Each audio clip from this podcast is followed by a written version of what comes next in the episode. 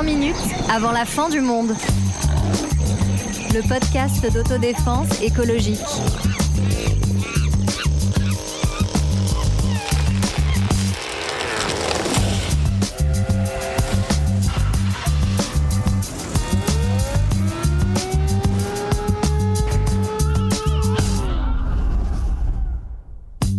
Dernier épisode de notre première saison. On vous retrouve avec toute l'équipe pour un moment confession. Ouais. On va vous répondre à vos questions. Action ou vérité? Alors, comme c'est pas en direct, c'est le principe du podcast, vous ne pouvez pas nous appeler, mais enfin, essayez quand même. Mais vous nous avez posé des questions par email ou sur Twitter. On va répondre à quelques-unes d'entre elles d'ici une poignée de secondes. Je salue autour de moi Marlène, évidemment. Salut Sonia, Coucou Greg, salut, et la- l'éternelle Sarah, évidemment. Ah, bonjour Antoine. Toujours là, l'éternel. J'ai envie de commencer par une première question adressée à mes dictateurs verts préférés, aux grands théoriciens du cauchemar écolo. Quand avez-vous commencé à prendre conscience que c'était mal barré pour la planète?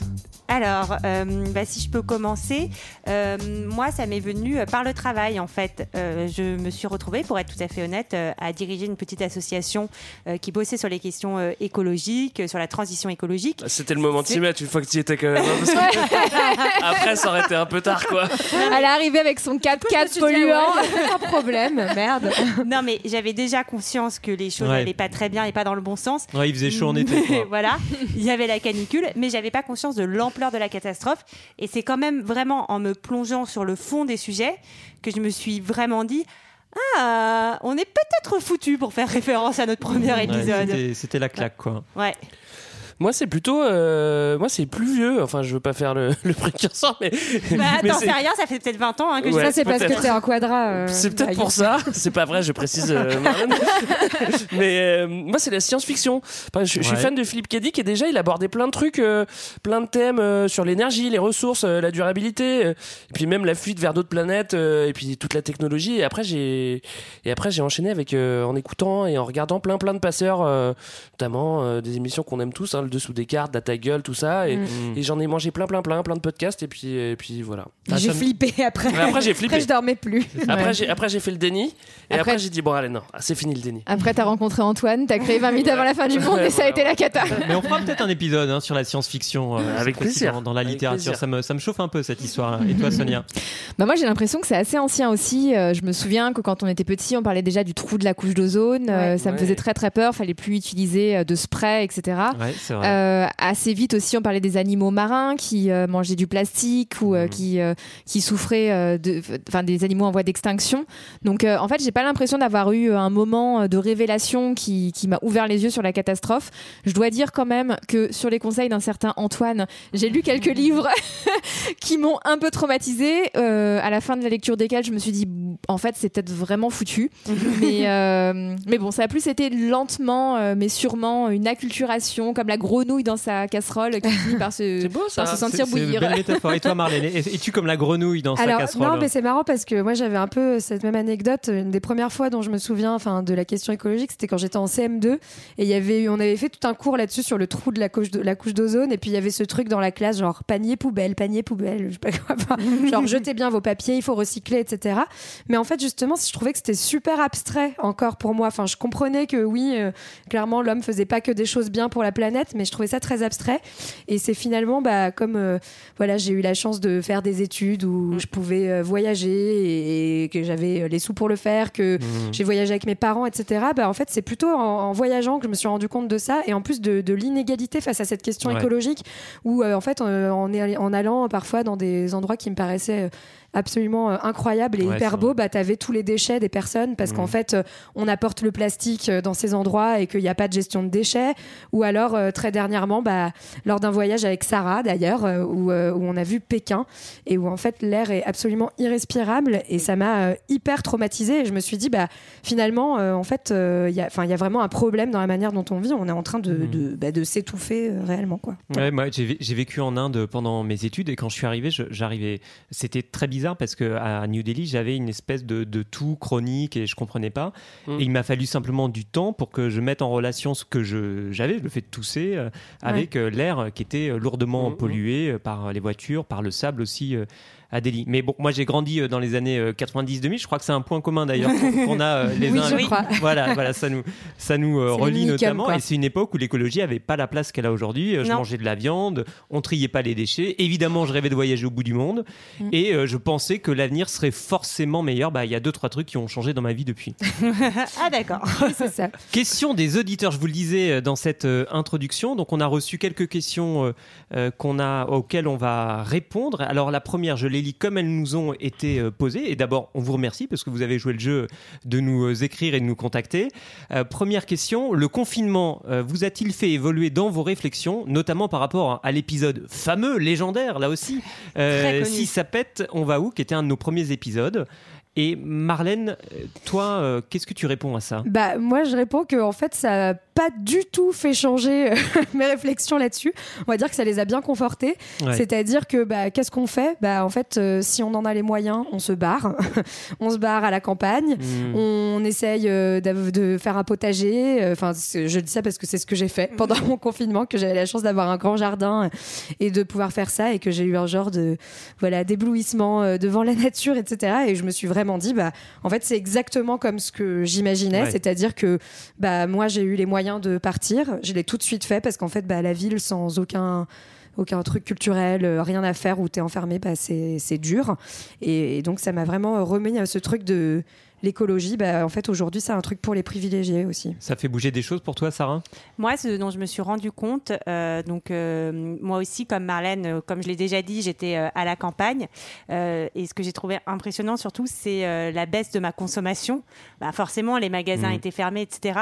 Mais euh, à quel point, tant que je ne pouvais pas consommer, ça ne m'a pas manqué. Et dès que j'ai pu reconsommer, j'ai eu envie de reconsommer. Mm. Et en plus de la consommation matérielle, il y a ce côté-là, je trouve, notamment en ville, notamment à Paris, où on vit souvent plutôt dans des petits appartements, c'est que souvent, euh, la sociabilité va avec la consommation. Aller boire un verre, aller au restaurant, ouais. aller Ouais. à l'extérieur. Complètement. En, tout cas, il y a un truc qui est, qui est sûr et certain, c'est que 100% des Parisiens disent aujourd'hui Je vais m'acheter un truc à la campagne.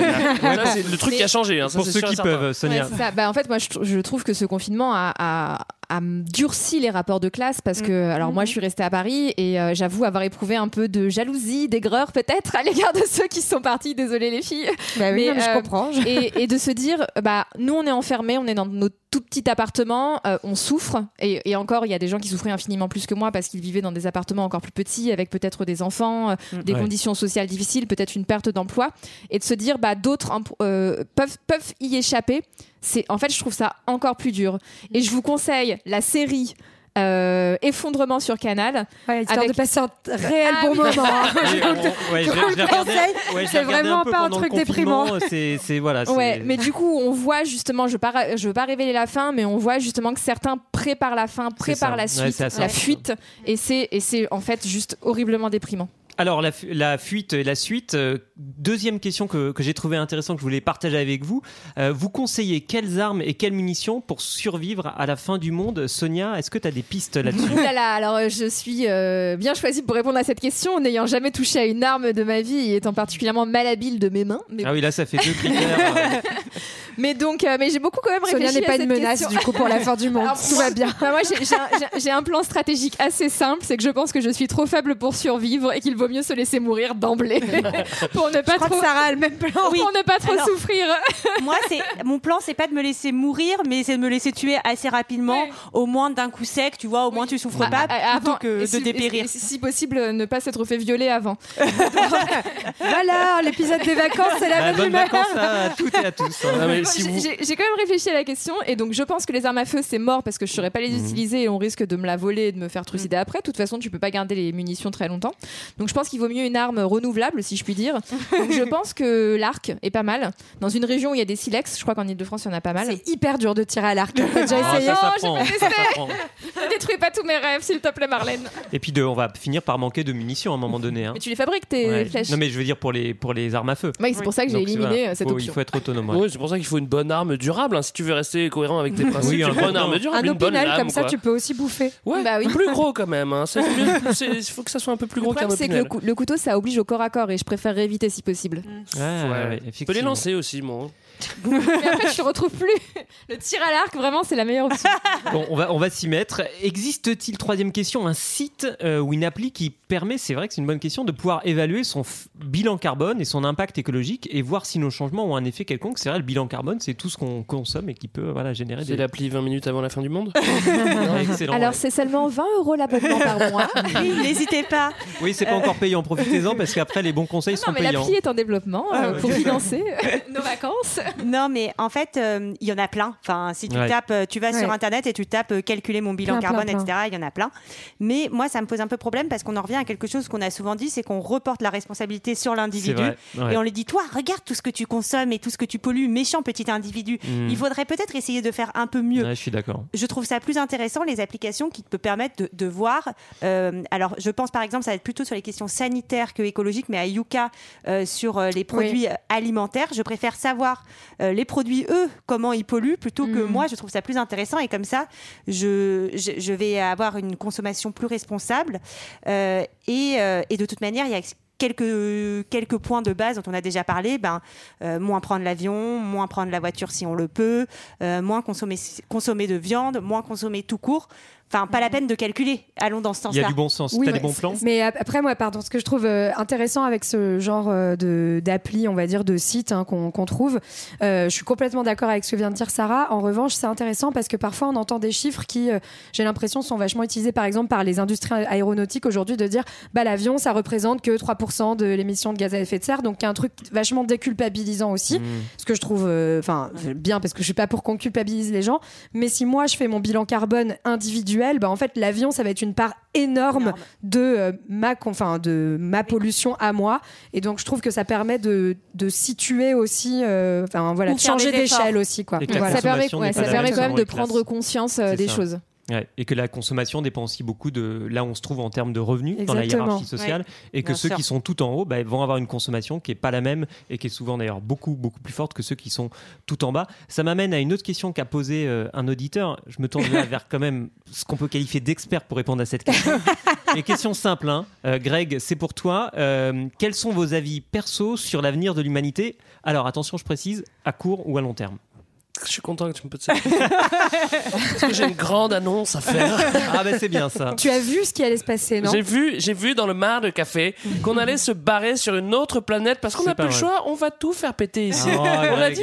Et d'ailleurs, combien de temps il reste avant la fin? autre Ouais, on va en faire péter une autre. Combien de temps il reste? 20 minutes. 20 minutes, Ah bah oui, les gars. on le dit, eh, 20 minutes avant la fin du monde. Bon bah voilà, dans C'est 20 simple, minutes on décolle et on part sur euh, sur, une, sur, sur- sur une autre planète. Attachez, je- attachez vos ceintures. Non, j'ai pas de. Enfin, c'est une question qu'on- à laquelle on essaie de répondre à travers tous les épisodes C'est qu'on vrai. fait. Enfin, forcément, on n'est pas positif, mais je peux pas t'apporter une réponse. En tout cas, c'est mal barré. Bah, moi, c'est, je l'ai déjà dit d'ailleurs dans l'un des premiers épisodes, c'est que je ne pense pas que l'humanité tout entière va disparaître parce Mhm. que je pense qu'on a une capacité euh, de résilience et d'adaptation face à tout ça. Par contre, qui va survivre et dans quel état, c'est plutôt ça, euh, Mhm. c'est ça le nœud de la question peut-être. euh, Voilà, enfin, Oui, c'est pour ça que chaque centième de degré compte parce que euh, ça permettra à certains de s'en sortir plus ou moins bien et que les politiques publiques mises en place aujourd'hui pour euh, résister aux, aux dérèglements climatiques sont primordiales pour en revenir à ce qu'on disait tout à l'heure, pour faire en sorte que euh, les plus pauvres, les plus vulnérables ne, ne souffrent pas de manière dramatique des... des, Ouais. des- Ouais. mais en tout cas ce qui est sûr c'est que voilà c'est que la question écologique elle est fondamentalement euh,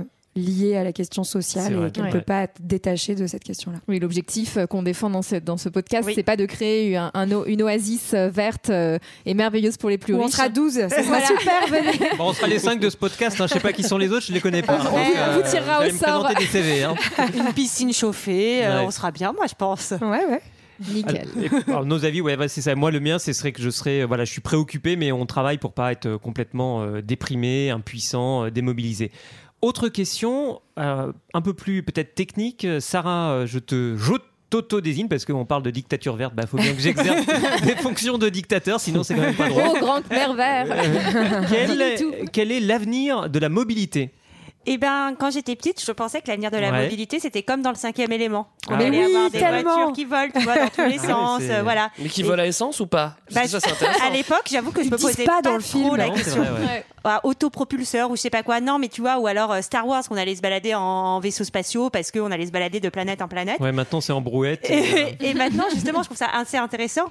Euh, finalement, euh, peut-être que l'avenir de la mobilité est, est moins, moins glamour, moins fantastique que dans tout, ces, dans tout cet imaginaire. Peut-être que l'avenir de la mobilité, euh, bah, c'est euh, c'est le vélo, euh, c'est prendre le train, euh, beaucoup plus qu'avant. euh, aller moins loin. Mieux, mieux mailler notre territoire français. Ouais, euh, et voilà. puis, comme on disait dans l'épisode sur les, sur les voyages, le fait de partir pas loin de chez soi, ça veut dire que bah, cette mobilité, euh, même si le terme est un peu technique, la façon de se déplacer pour les voyages, ça va être euh, le vélo, euh, le train, peut-être même la, la marche à La pied. marche. Moins de Ouais. touristes et plus de voyageurs, c'est ça Exactement. euh, Mais- au- auquel, on, Mais on le chose voit- auquel on aurait rêvé. Quoi. On le voit dans nos villes, à Paris par exemple, où il y a de plus en plus de pistes cyclables, de moins en moins de voitures. Quel, quel bonheur C'est vrai, c'est un bonheur. Heureusement que les municipales sont déjà passées, Ah hein, sinon oui. on nous accuserait de certaines choses. Voilà, là, on peut plus faire de, de pub.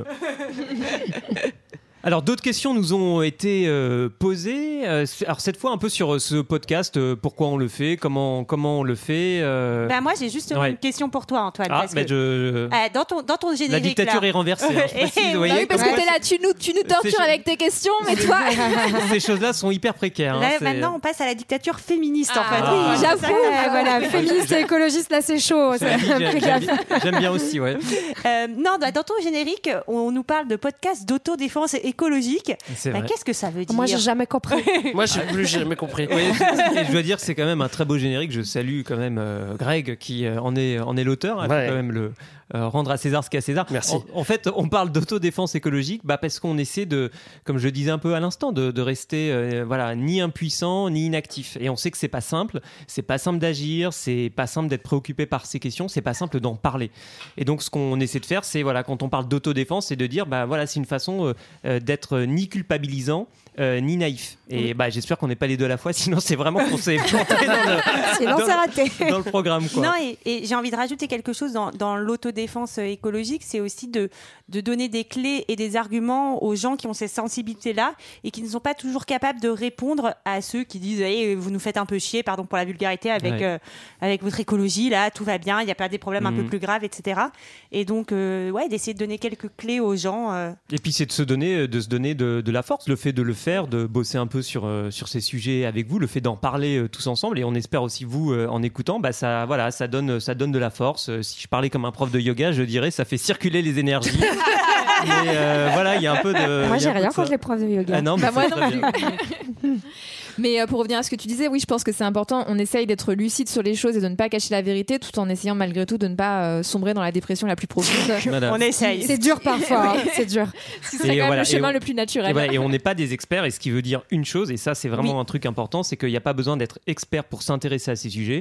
Voilà, faut on- juste avoir cette curiosité, cette envie euh, d'essayer de comprendre les choses. D'ailleurs, ça m'amène à une autre question peut-être pour toi, Sonia. Avez-vous déjà voulu traiter un sujet, mais finalement en le traitant, il vous a déprimé? Bah, c'est vrai que tous les sujets qu'on traite sont un peu déprimants. Ouais, je pense que euh, le dernier qu'on a traité, le sable, Oh, était particulièrement euh, horrible. Moi, je, pour tout vous dire, euh, dans, dans un ancien métier, j'étais prof euh, de français. Et euh, quand j'ai- j'avais vu ce documentaire dont on a, qui nous a beaucoup inspiré qui a, euh, pour, ce, pour cet épisode, Documentaire de Denis Delestrac euh, qui nous a beaucoup inspiré pour l'épisode. magnifique documentaire qu'on vous recommande vraiment. Quand je l'ai vu, donc j'enseignais encore et euh, j'ai pas pu m'empêcher de parler de ce documentaire à mes élèves qui me connaissent désormais pour la ma fameuse mafia du sable. Mais euh, en fait, enfin en tout cas, c'est, je, euh, je sais pas si c'est déprimant. Enfin oui, c'est déprimant, c'est obsédant aussi. Mais la réponse qu'on peut trouver à ça, c'est d'en parler ensemble, d'être en collectivité et C'est vrai, d'essayer ça de c'est la force du groupe, t'as Ouais. raison. Ouais. Ouais, et de pas rester tout seul avec ça parce que sinon on se dit on peut rien faire, c'est foutu et euh, et là, oui, franchement. euh, Donc non, en fait, on n'a pas, on a pour répondre à la question plus précisément, on a évité aucun sujet, Mm. Euh, mais c'est vrai, et mais ils sont effectivement déprimants. C'est vrai. Quelle source utilisez-vous? C'est une autre question, euh, Greg. Je me tourne vers toi. Euh, moi, comme je, je vous disais en intro, j'utilise, j'écoute beaucoup de trucs. Ouais. Donc, c'est-à-dire, dès que je me déplace et je sais qu'on va aborder un sujet, je cherche des podcasts sur les thèmes. Ouais, et j'en écoute ouais, plein, plein, plein. aussi. Après, euh, je regarde aussi beaucoup de documentaires. Finalement, je lis pas beaucoup. C'est vous qui lisez. Vous, avez- vous, vous lisez plus que moi. Et euh, après, c'est vrai qu'on on va donner les, les petits secrets, mais euh, on compile un petit peu euh, tout ça, surtout toi, hein, Antoine. Oui, Et, Antoine nous prépare une superbe revue de presse à chaque fois fois. Oui, Et, qu'on euh, essaye de vous partager sur les réseaux sociaux Ouais, d'ailleurs, au de fur plus et à en mesure. plus. Tout à fait, on partage nos sources. Et puis, euh, et puis c'est sûr qu'on se renseigne euh, chacun de son côté. Moi, j'ai tendance à voilà aller vers euh, vers euh, vers euh, la radio, la télé, quoi. Ouais, et puis je pense que euh, pour, pour euh, filer sur euh, le fait qu'on partage nos sources, notre idée c'est qu'on fait des épisodes courts pour donner les, les clés essentielles, mais on, on vous invite, si ça vous intéresse, toujours d'aller plus loin, de lire plus. On pourra jamais tout dire, parfois on sera pas parfaitement exact parce qu'on peut pas aller jusqu'au bout en 20 minutes.